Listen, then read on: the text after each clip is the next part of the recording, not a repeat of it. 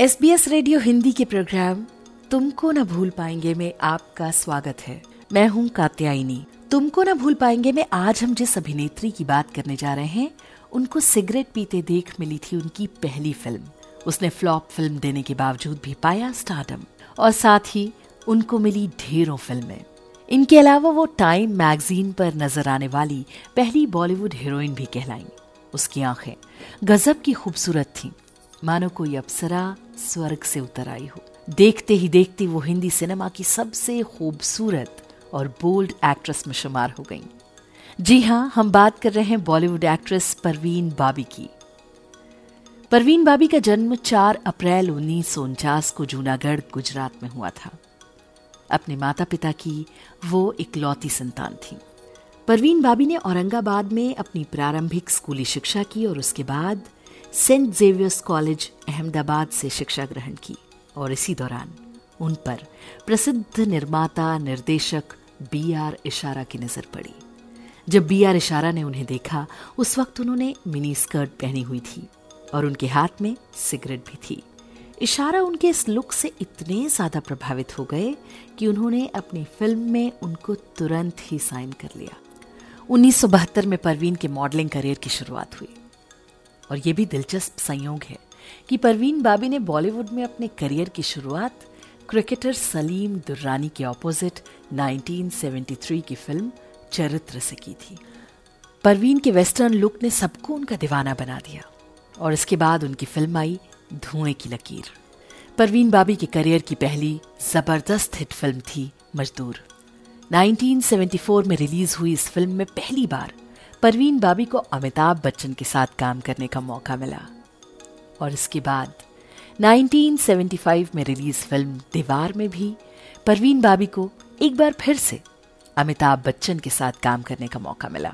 दीवार में परवीन बाबी ने अपने सबसे ज़्यादा बोल्ड किरदार से दर्शकों को अपना दीवाना बना दिया।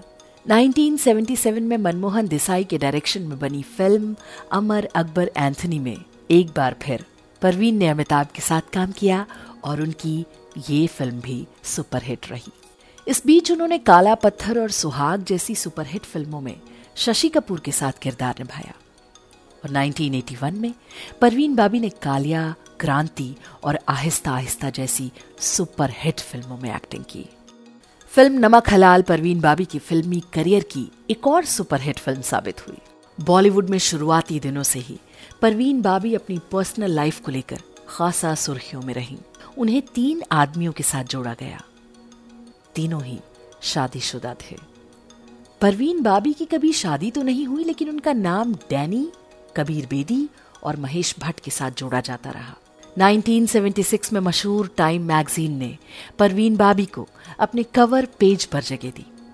परवीन बाबी टाइम मैगजीन के कवर पर छपने वाली बॉलीवुड की पहली हस्ती बनी थी। परवीन बाबी को भारतीय सिनेमा में महिलाओं के रूढ़ीबद्ध प्रतिनिधित्व को तोड़ने के लिए जाना जाता था। सत्तर के दशक में जब अभिनेत्रियाँ सलवार सूट और साड़ी पहनकर स्क्रीन पर अभिनय किया करती थीं, तब परवीन बाबी अपना बोल्ड अंदाज दिखाती थी। परवीन एक ऐसी एक्ट्रेस रही जिन्होंने अमिताभ के अलावा उस वक्त के सभी लीड हीरो जैसे कि शशि कपूर धर्मेंद्र राजेश खन्ना विनोद खन्ना और ऋषि कपूर और फिरोज खान के साथ काम।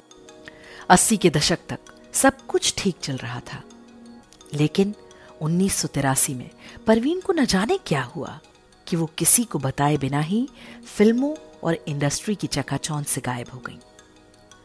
वो सालों तक गायब रहीं और उनकी कई फ़िल्में उनकी अनुपस्थिति में ही रिलीज़ की गईं। फिर 1989 में परवीन वापस मुंबई आ गई। ऐसा कहा जाता है कि परवीन को सिजोफ्रेनिया हो गया था। परवीन की विवादास्पद ज़िंदगी पर अब तक दो फ़िल्में बन चुकी हैं। कभी परवीन से गहरे रिश्ते रखने वाले फिल्मकार महेश भट्ट ने अपने संबंधों के आधार पर शबाना आजमी और स्मिता पाटिल अभिनीत फ़िल्म अर्थ बनाई थी। और इसके बाद महेश ने ही एक और फ़िल्म वो लम्हे बनाई, जिसकी कहानी दोनों के रिश्तों से मिलती जुलती लगती थी। फ़िल्म चरित्र के साथ डेब्यू करने वाली परवीन ने लगभग 50 फ़िल्मों में एक्टिंग की। उनकी आखिरी फ़िल्म 1988 में आई आकर्षण थी।